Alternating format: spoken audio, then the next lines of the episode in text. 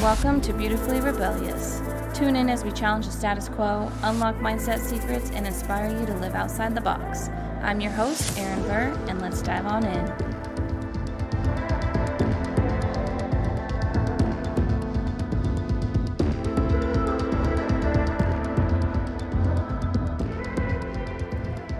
Unwavering faith, knowing that what you know is what you know and it's right.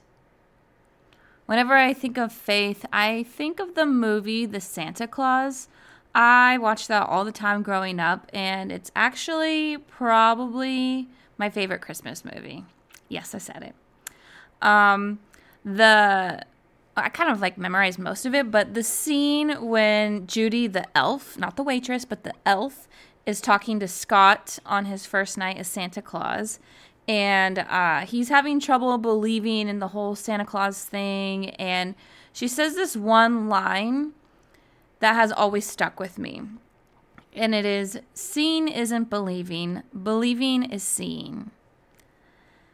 I always picture her and her cute little self saying that, like this tiny little elf girl.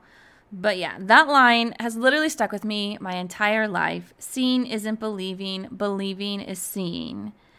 And I feel like it is the perfect definition of having faith and trust in something. There are two things that I think we all should have unwavering faith in. The first one is the universe or whatever divine being that you believe in. And the second one is yourself, which is kind of like the first one, seeing that you are one with the divine. But I digress. So, trusting that everything always works out for you and for your good with the purpose of bringing happiness and peace into your life is essential to living a life of hope and optimism. Like I always say, and so does the law of attraction, like attracts like. What you put out, you receive back. And I think this is also where unwavering faith in yourself comes in the faith that you can do the things that you dream of doing, having enough faith to act on those dreams with the confidence that they will, capital W I L L, will work out. Remember, seeing isn't believing, but believing is seeing. So when your mind is so set on something, when you create the story that you are that person that you envision, and that you do possess the things that you dream of, and so on, then you begin to create that reality. That's the believing is seeing part. And guys, this does require work on your end. It is not a magical formula where you just get to believe it or, you know, believe it for yourself one time and it happens. No. This requires work on your end because we have been taught how to think all of our lives. Just like Scott, if we didn't see it, then it couldn't possibly be real. And this way of thinking, though, is far too narrow minded. There is so much more out there, so many more possibilities that we haven't even uncovered yet. And so to think in the realm that if I can't see it, then it's not real is so narrow minded. We have to relearn how we think, basically. We need to relearn how to dream. And just like any skill that we learn, it takes practice. And you're definitely not going to be great at it at first, but that is why we practice to become better and better and better at it. So, what do we practice? Well, we're going to practice changing our mindset. Sounds easy, huh? Sounds so simple to say it, but it isn't as easy as saying it.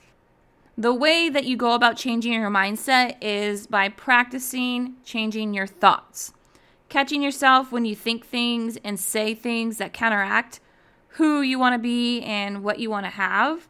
Speaking to those negative thoughts when they come up flipping the script, like I always say. And for every negative thought you think or say, counteract it with at least two positive ones because it is so easy to be negative and we need to go twice as hard to counteract that and retrain our brains and our natural way of thinking. Speak life to your dreams. Speak, act, do all the things as though you are that person now, as though you are living your dreams right now. Give life, breathe life into those dreams. See in your mind how would that version of you carry yourself? When you're in the store, how would that person be? When you're at work, how would that person be? When you're driving in the car, how would that person be? Be that person now. You're going to live as though it already is. Practice gratitude every day. I say this all the time gratitude is key.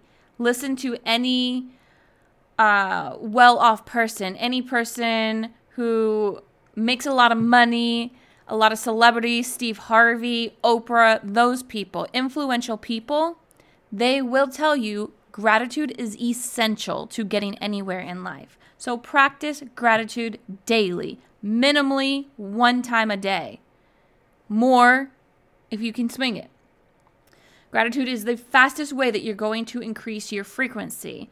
And we want to be at a high frequency because when we're at a high frequency, we are attracting like things. And the things that we want are at high frequencies.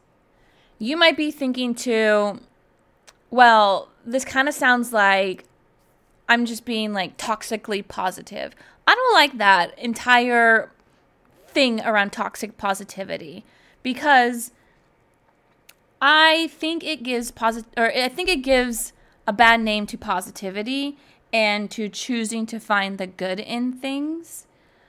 Who said that we have to allow negative things into our life or into our mindset? Who said we have to sit there and take in news that brings down our vibe or sit there and listen to somebody complaining about things when you can feel it bringing down your mood. Nobody said you have to do that.